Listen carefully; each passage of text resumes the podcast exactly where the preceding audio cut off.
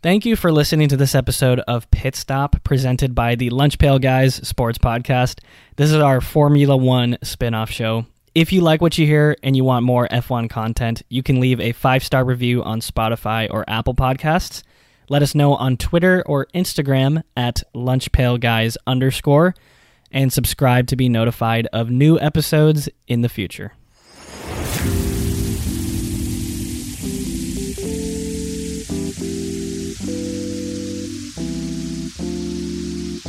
And you heard right. We got some racing content for you. This is Jarod. I'm with Lucas here. We were recording after the Saudi Arabian GP and before Australia, which is happening this week.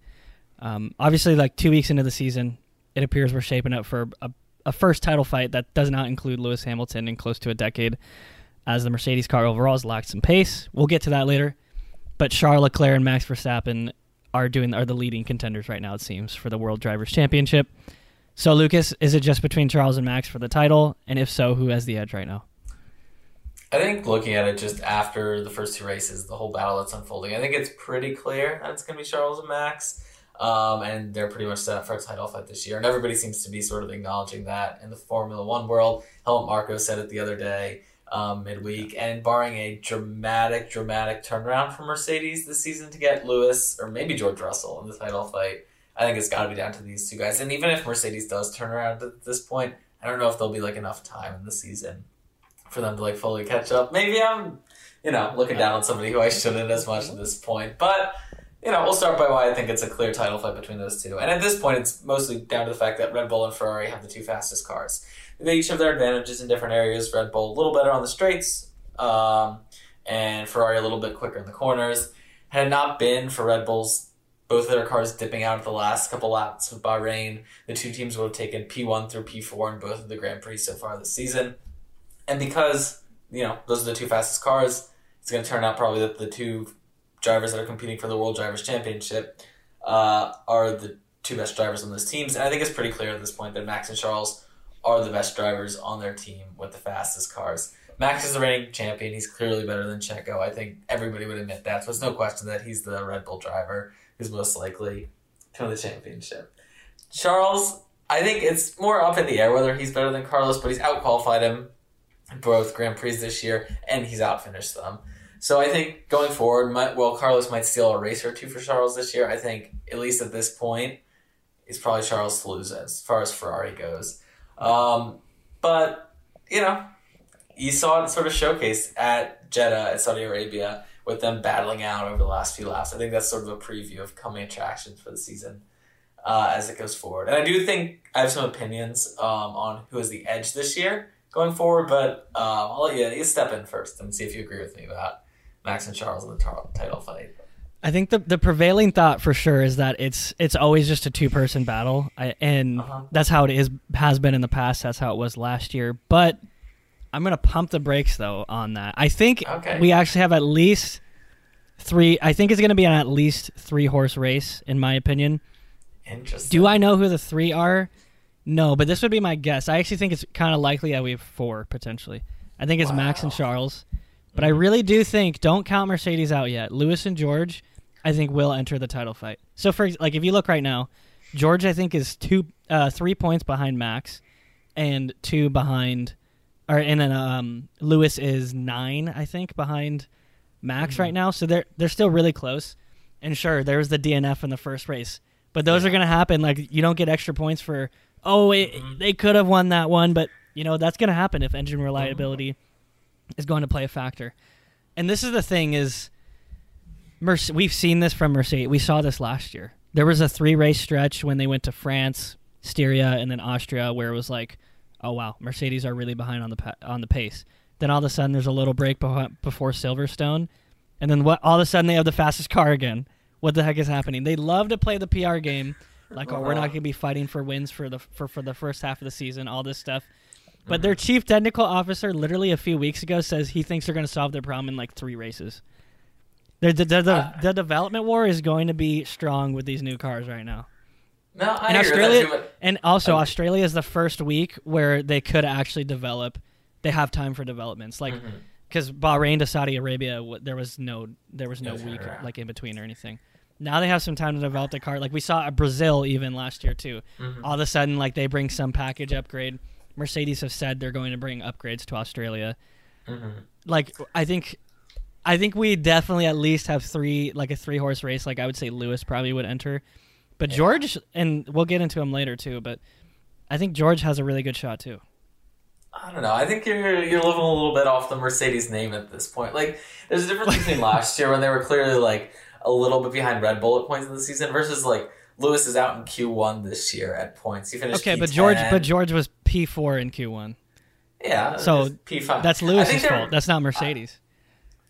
You know, the car is just slower though. Like, shouldn't at least one of them, if the car is like up there? I think what a comparable position is. I read this in an article, and I think I agree. It's like 2017, 2018 Red Bull, where it's like there were two, clearly two fastest cars back then, Mercedes and Ferrari, and Red Bull was like just a hair below. Like they can maybe compete in a race or two, win a couple, um, but they weren't really in the title fight. And I feel like that's where Mercedes is at at this point too. Like they seem to be a pretty significant step below the other two at this point. I know they, They, they up, are at this point, but yeah, I think they're going to catch up. It, I, I think we can go off of the Mercedes name and that. Mm-hmm. Okay, so I I know that there's a worry about their engine, and the Mhm. engine's fro. Most of the components were frozen on March 1st, but they Yeah. still have three very major components that they can make upgrades on until September 1st. Mhm. Um, I, I wrote it down. It's like the MGUK, something about the ERS, and um, one other component. I should I should have had this a little more handy, but um, they still have time to develop that. Like, yes, they 100% have the worst engine at the moment, but I think we just can't. I think we can't count Mercedes out. Like two races in, no time to develop, and they looked really good in Barcelona too, where a lot of people Yeah. are like they're probably the second fastest car at that point. So Yeah.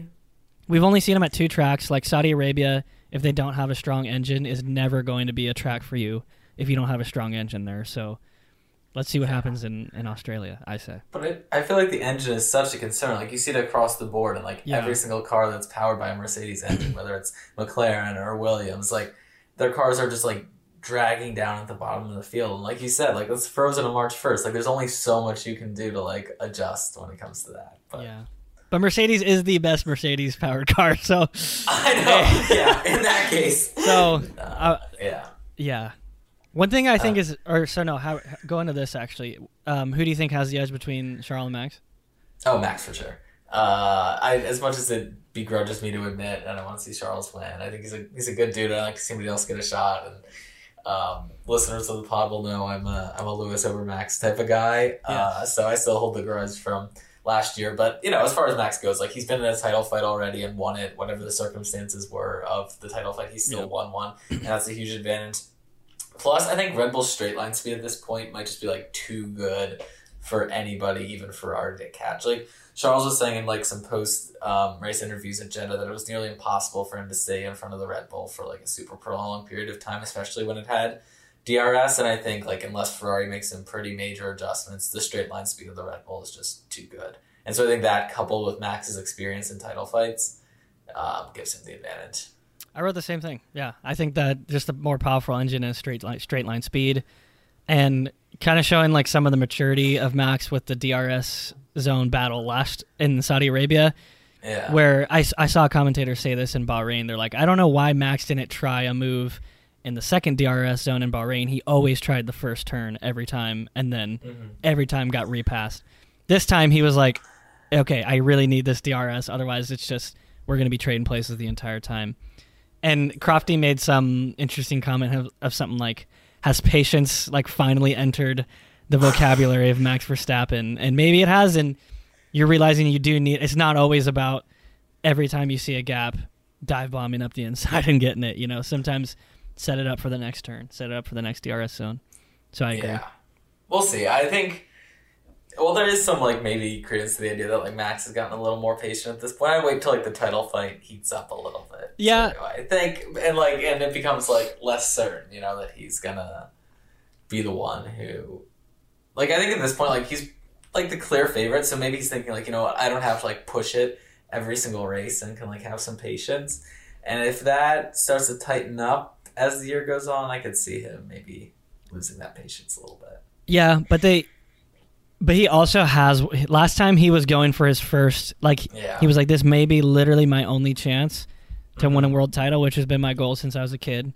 Mhm. I'm I'm doing everything to get that title. Now it's like, I think that desperation, like desperation, I think is a word for that last year, might be a little Mhm. gone this year. Yeah, I can see that as well. Yeah. But uh, we'll see how it plays out. But I th- or one thing too, Uh, yeah. I, I found it really funny. Kind of speaking of like last year's title fight too. Mm-hmm. they really the commentators really seem to emphasize like how clean the racing has been, uh-huh. indicating like there's respect. There's clearly respect there, and basically implying that Lewis and Max didn't respect each other last year. Do you do you think that's kind of the case? Do you I think, do you think that's like what they're implying? I don't know Yeah. if that's. do you think that's also the truth though? I think that they're. I don't know if respect is like the right word. I just think they're two super fierce competitors in like a way that maybe Charles hasn't shown himself to be, and Max might not be this year because he's not going for his first title. So I think it's just like maybe not that they didn't respect each other last year, but they were just like at such like the peak of their like competitive energy that like it maybe appeared that way sometimes. I don't know. What do you think? I think there's the minimum level of respect between Lewis and Max. Personally, Okay. I, I think they burned a lot of bridges last year. Yeah. Um, to be honest, and like, because at the start of last season too, after a race, like they would like fist bump a little bit and like, oh, this is such a fun Uh-huh. title fight. But then after Silverstone, it was like, no, like this guy's over the limit. He's celebrating while I'm in the hospital. All this, like, all that stuff started going off. Like, That's a good point as well. I, I think uh I do think Max and Charles because they like kind of grew up together. They're like Mhm. in the same generation. There's probably a little bit more friendship there. Where Lewis and Max, Wow. like Lewis is the old guard, and he Mm-hmm. had won so many times before that Max. I think that like pissed off Red Bull and Max a lot more than Ferrari. Kind of all of a sudden like, all right, well Ferrari's back. You know what I mean? Yeah, and like Ferrari and Red Bull, I feel like are in like somewhat comparable positions as teams. Like Red Bull's had more success recently, but it's still like last year was their first title in Yeah, eight years, right? If I'm correct. Um, yeah, and so oh, I think that like they've been somewhat down for a while, um, and this is sort of like them and Ferrari are both sort of on the ups again. So it feels like yeah. like a more even playing field rivalry in that way than the Red Bull Mercedes one ever did. Yeah, like it's honestly it really, especially on the team principal side. I think Christian Horner like actually like hates Toto. I don't think there's. Yeah, I respe- think I don't think he respects Toto. I know, I don't either. Just and I think from Drive to Toto- Survive and stuff too. Yeah, but I feel like Toto sometimes has the attitude of like, where it's like Christian's like, I hate you, and Toto's like, I don't even think about you. Like, Yeah, that's no, like my definitely- impression of like what that relationship is like. Yeah, it absolutely is. Although there was a there was a picture of them after Bahrain talking to each other. I think about like I don't know. People were making all the the stra- the talk about like maybe they were strategizing against like how to take down like the Ferrari and stuff like that together. And I'm like, okay, uh, no, whatever. Now Toto definitely uh, at Bahrain, Toto and Michael Masi definitely like just flipped a switch off on the Red Bull engines and all this and they, Oh, absolutely. They turn they've off? coordinated that for Some payback for all the months to come. But yeah, we'll see how it plays out. But if the title fight then is between Charles and Max, then their teammates, they're probably going to play a pretty key part of it. With Carlos Sainz being wingman to Leclerc, and Checo Perez being Max's sidekick yet again. But is playing the sidekick role what both these guys are destined to do? Uh, Jarod, I'll throw this question your way. Are Carlos and Checo's ceilings really good number twos? Or given as much time they've had um, as their teammates on their team, could they someday compete for a World Drivers' Championship? Oh yeah, this is tough. So I you notice you'll notice that last time I didn't say I didn't mention necessarily Carlos and Checo. Mm-hmm. That's because I don't think it's likely that they will enter the title fight, but I don't think it's impossible by any means. I think it's less than fifty percent, but like more than twenty. I don't know. So I would feel more confident saying Carlos has a world champion ceiling than Checo because uh, this is the first season Carlos has ever had in a top two car, where this is Checo's now second season, right? And Yeah. Carlos is younger, so he's had a little bit less races under his belt. And we talk about Carlos quite a bit on this podcast, like six times by my count. Yeah. And I try to look back, like what has always been my take on Carlos. I've been pretty consistently harsh on him, actually. Even though he's my favorite, he's my favorite driver. Like that's who I want Uh-huh. to win the drivers' championship. I'll say that. But we normally talk about Carlos at the start of the season. Every time we've talked about him has been at the start of the season, and that's not his. That's not his time to shine. He always improves throughout the season and gets Yeah. more comfortable with the car. And when you go back, like I've been harsh on Carlos, but he beat Lando both seasons at McLaren. He beat Yeah. Charles last year at Ferrari. Like it's uh-huh. like you kind of do forget that though because Leclerc, I know he can win a race. Mhm. I know like Leclerc has the world uh, world champion um, skill level in there. I'm not. I don't know if Carlos does. Uh, he's shown kind of flashes of it, but first things first, like he needs to win a race and like Mhm. keep Max behind him, which I was hoping he would have done in Saudi Arabia, but he didn't do. He let Max pass him on the first corner, which he did. He said like he got a little unlucky, but you need to you like need to know he needs to know how to position the car when you're at the front of the grid and Mhm. and you know where to pick your spots, that sort of stuff. And now this is this is Charles is Carlos's best teammate besides Verstappen when he was at Toro Rosso. So Mhm. um, that's that's on the Carlos side. On the Checo side, I think like if if I were to say like how likely, I think he's the sixth most likely to win the title, and and that he does have a shot. And yeah, he outqualified Max. That's pretty great. But he also did that the second race last year. Granted, that one was a wet qualifying. This was dry, completely dry. So that was Mhm. that's impressive. Mhm. But I've heard people say that currently the car suits the car like the way it drives suits Checo's style more than Max's, apparently. And if Checo doesn't like get his foot in the door in these next like four races, they're gonna start developing the car for Max, not for Checo. And then there's no shot at that Mm. point. Not at Red Bull, at least. That won't happen at Red Bull. No, I totally agree, and I think like in looking at this question too, I took like a, a long term approach to it too. Like, will it project out that like Carlos or Checo will ever win a World Drivers' Championship, or is there like ceiling sort of currently what it is, where it's like you know they're the second best guy on a on a team that's competing for a championship. I think for Checo, the answer is almost certainly like this is his ceiling. Um, at this point in his career, I think that a lot of it just sort of comes down to age and circumstance. Um, I think this is probably the last great team Checo's ever going to be on. He's 32. He's not getting any younger. I mean, like, you know, anything can happen, but he'll always play second fiddle to Max, I feel like, on that team. Like, it'll be. I I think Horner loves Max too much for, like, anything else to really happen, but also, like, Max, you know, is a World Drivers champion, and I think that um, he'll always sort of be playing second fiddle to him. And, you know, Checo's a great driver. He was great at Racing Point and all those other stops, but I think as long as he's on Red Bull, he'll be second fiddle, and I don't think he's going to get an opportunity on a better team going forward. So I think we're sort of capped at Checo's ceiling at this point. As much as you know, he seems like a good guy and a good racer, I think it's not going to get much better than it is now. Carlos, I have a little bit more faith on. I don't know if it'll be on Ferrari or not, but I think like his potential is pretty high. And I mean, you alluded to a lot of the reasons before too. Like he's consistently improved not only throughout every season, but like from season to season, like every single time. And he he like we've talked about this before on the podcast. Like his foresight and what he does, and like his moves are like near unmatched. Moving from Toro Rosso to Renault to McLaren to Ferrari, every step of the way, he's made a step up in a team. And he beat, like he said, his teammates beat Lando. Both times he beat Charles last year. Like he seems to just like tactically like have a really great awareness of the sport and not only Yeah. like in race strategy but also like looking at the greater picture so i think like that's something that you can't discredit either in looking at how things will play out in the future Yeah, that's definitely a good point. I think I don't. Th- I'm. I am like.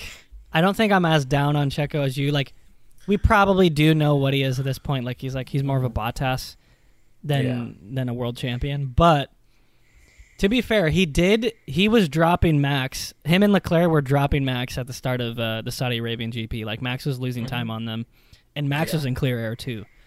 Um, and honestly, maybe the only reason Max caught up to Leclerc was because of the virtual safety cars and all that stuff. mm-hmm. So I don't know. I I don't want. I'm not gonna give up on. Uh, you know, it's early in the season, so I'm not gonna give up on anybody. But yeah, Checo Mhm. does need to show like he can win a race in like the next two or three races, yeah, so that because Red Bull has proven that they they can't operate with two number ones. Basically, they always end up picking a one or two. Like even when it was uh, Vettel and Webber, which I wasn't a fan back then, but when they were their first little um, stint of winning championships, it didn't work back then either. Like there's just going to be too much fireworks, and I think Red Bull like uniquely seems to to not be able to have an equal driver dynamic. Where Ferrari, it seems like maybe they could actually like Carlos and Yeah. Leclerc. They got Granted, it's different when you're fighting for P- for a third when you have the third fastest car and not 1st Mm-hmm. But they seem to uh, be able to to mesh well, a lot better than other teammate pairings have. Yeah, well, I mean, to that point too. Do you think there's any scenario in which Red Bull chooses to have like Checo be the number one driver over Max at this point? yeah, that's true. Um, no, they never would. Yeah, unless they were for, unless at some point you might be forced to. You know if you get into like the 18th race and checo has a 30 point lead over max which isn't really Yeah. that big. I don't know. I don't know how they could do it. Like you'd have to look to like mercedes with nico and lewis. That's i guess Mhm. back in like 2016 and that's kind of what we're talking about. Like are these drivers a Bottas? Or are they a Nico Rosberg where they're probably not as good, or like in Checo's case, they're definitely not as good as Max. Mhm. Carlos, probably not as good as Leclerc, but can he get? Is he good enough to get one title out of this run though? That's what Nico Rosberg did. You know what I mean? It wouldn't shock, and that's where I think it comes down to it for me. But like for Carlos, it wouldn't shock me if he could somehow pull out a title out of this run. But Checo it would, just because I feel like he's like so clearly the number two on that team, and bar like Yeah, that's true. catastrophic failures back to back to back or whatever from Max, like in which it becomes like mathematically impossible for him to be the one that wins the title on Red Bull. Like I can't see them possibly. I can't see Max honestly possibly like relenting that role to Checo. Yeah, but- that's true. Hopefully someday they'll get that number one, number two driver mentality out of their head, out of their heads. I feel like it just ruins teams. I don't, I don't know why they do that, but I do too. But I mean, I, I get it from a strategy perspective. Like if you're, you know, trying to have a world drivers champion, it doesn't make sense if your guys are both splitting the points every time, whereas you know another team is clearly has a number one who's just getting the points every time. So yeah, that's true. But that's going to conclude that that title talk there. A team that's definitely not fighting for the title right now is McLaren. Last year they were battling with Ferrari for best of the rest.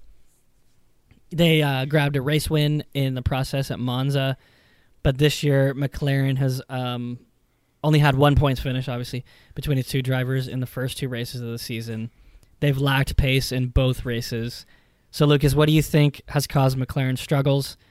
And do you think Lando is now regretting his very public long term deal that he signed right now? yeah, so I mean, I think what it comes down to at this point of why they struggle so much is just it's a bad car, and I don't think it's super more complex than that. Um, especially since when McLaren did have a relatively competitive car last year, uh, Lando especially, but also Danny Ric put in really great driving performances. Lando got multiple podiums. Danny Ric got a race win. Pretty good overall season that represents like pretty solid progress from McLaren, who had been really down like four or five years ago, but sort of climbed their way back up to the top of the midfield. This year, though, the car has super serious issues. Uh, we've mentioned the Mercedes engine already.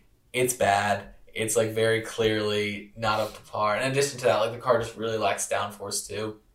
They've just struggled as a result of it. But I think the more interesting, you know, question out of what is happening with McLaren now is whether Lando is regretting his deal. Um, and I think to some extent, uh, he might be uh, at this point. Now, I don't think it's like, you know, I'm not gonna like completely write off Lando and his future McLaren and that you know his career is over and McLaren's the sky is falling.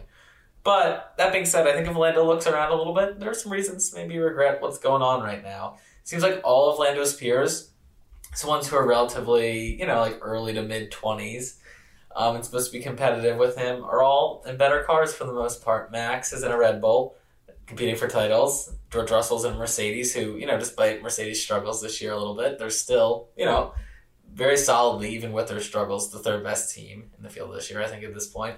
And Charles is in a, in a Ferrari and competing for a title, too, at this point. So I think if, I don't know, he's looking around and thinking, uh, he might be regretting some things. He looks at the Ferrari seat where his ex teammate Carlos Sainz is, too, who's now on a title competing team, whereas he's in a team that looks like it might be sort of like stapled to the bottom of the order this year in terms of you know his performance. So I wouldn't be surprised if Lando was thinking that his talent might be wasting away a little bit at McLaren while all his peers are sort of succeeding at the higher level around him. And I, I mean, he's in the long term deal.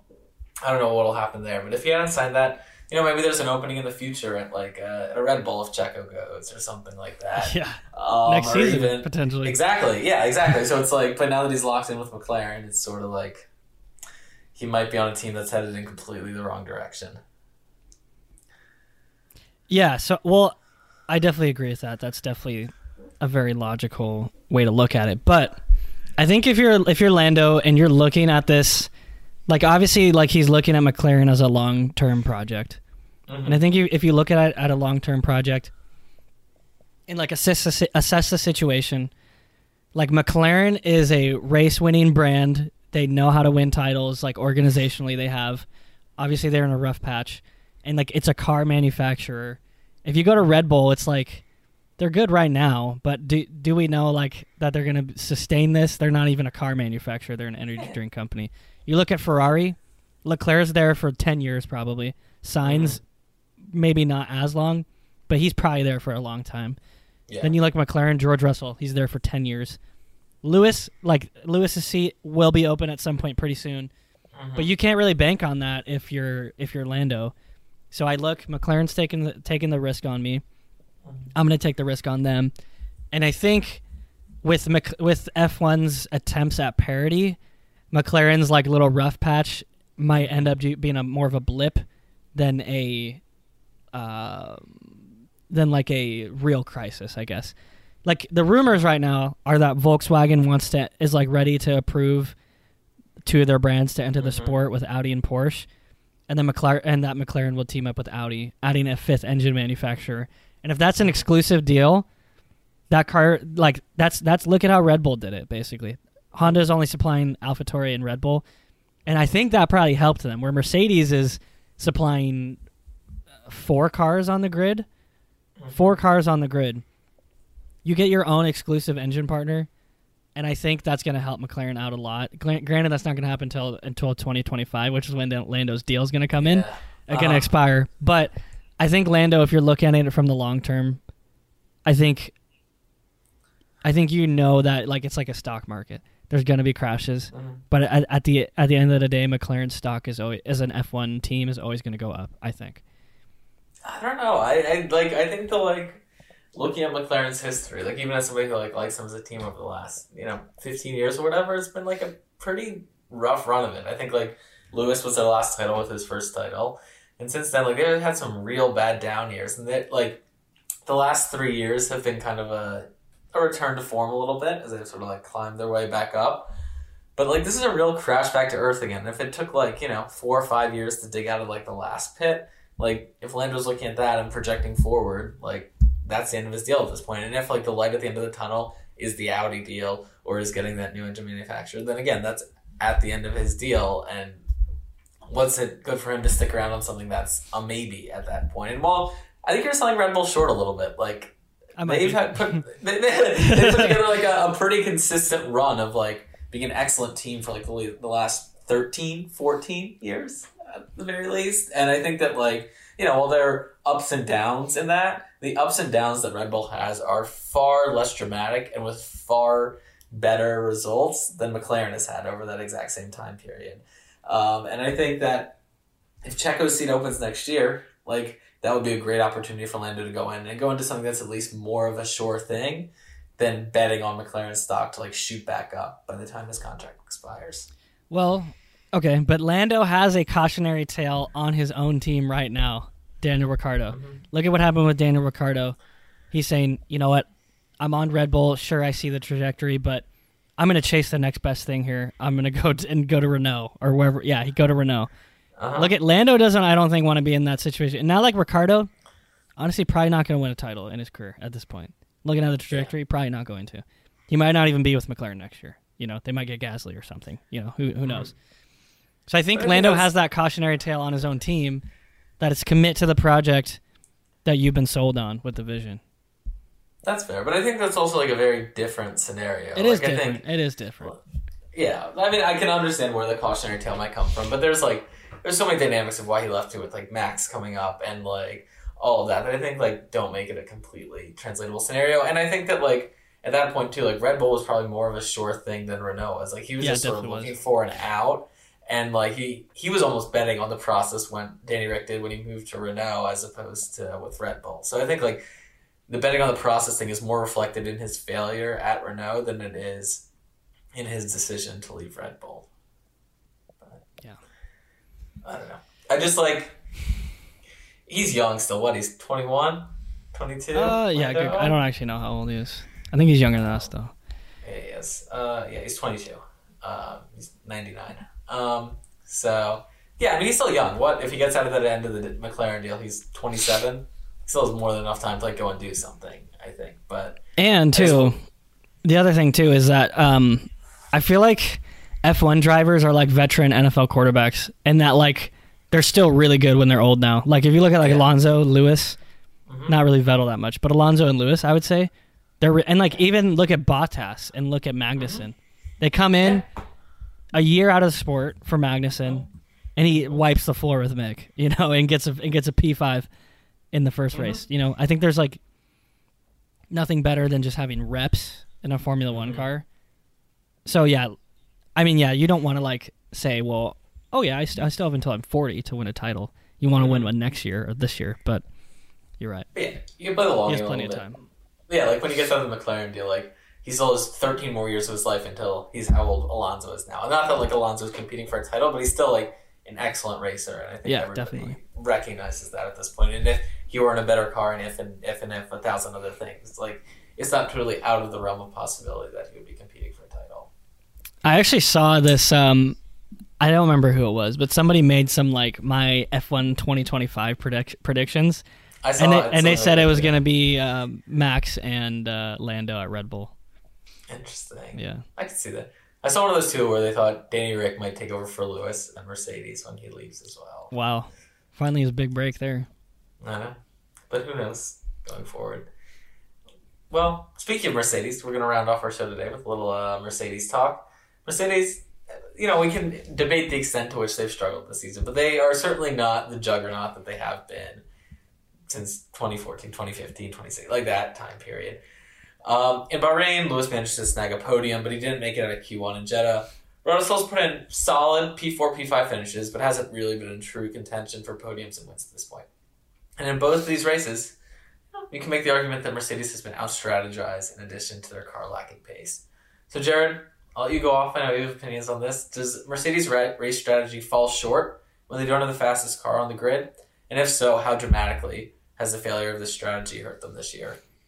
It is time to admit that Mercedes is not great at race strategy as a team. It's just time to admit that. They are great at developing a car. They showed that last last generation, right? But mm-hmm. when it comes to race day, I think teams like Red Bull have easily passed them in terms of being a well-oiled machine. So their race strategy has not hurt them this year per se because they're still comfortably the third fastest team. But like look and look at Bahrain for this example. They made a terrible decision of pitting for hard tires, hard tires in lap 11. Went for 16 laps on them and they were like, "Okay, that was not the right decision." Pitted Yeah. again on lap 27.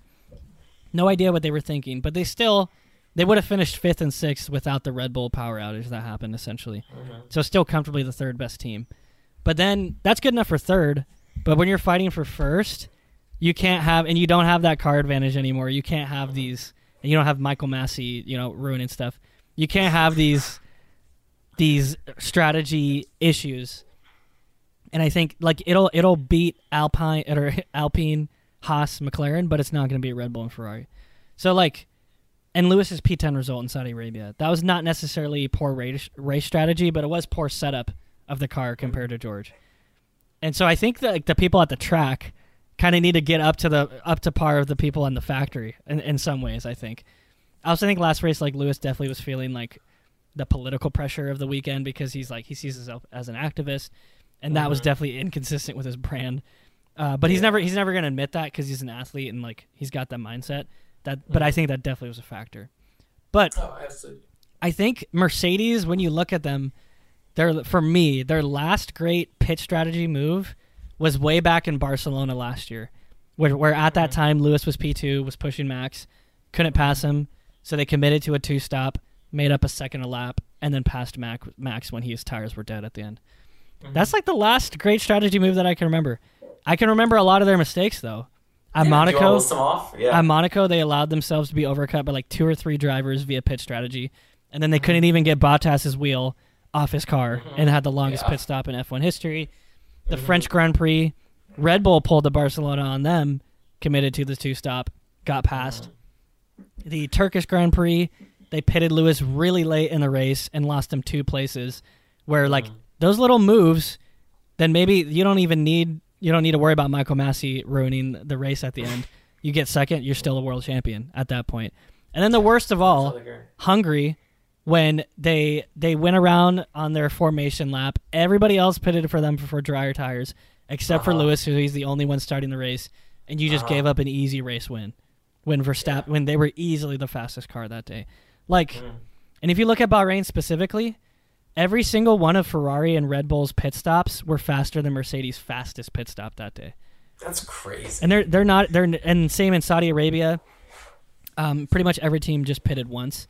Their pit stop with George was eighth fastest, which was slower than Max, Checo, Leclerc. Mm. Um, Lewis was twelfth fastest, and their solution last year for that was invent some or make up some rules or directives essentially that slow down the teams that are better at that than you, which is a little annoying. So when it comes down to a tight battle, I don't think the Mercedes pit wall is strong enough, to be honest, to beat a Red Bull and Ferrari pit wall right now.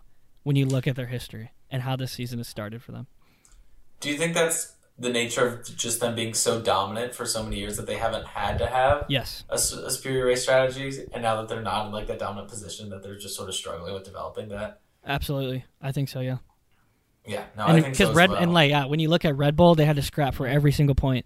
How are we doing this for your race strategy?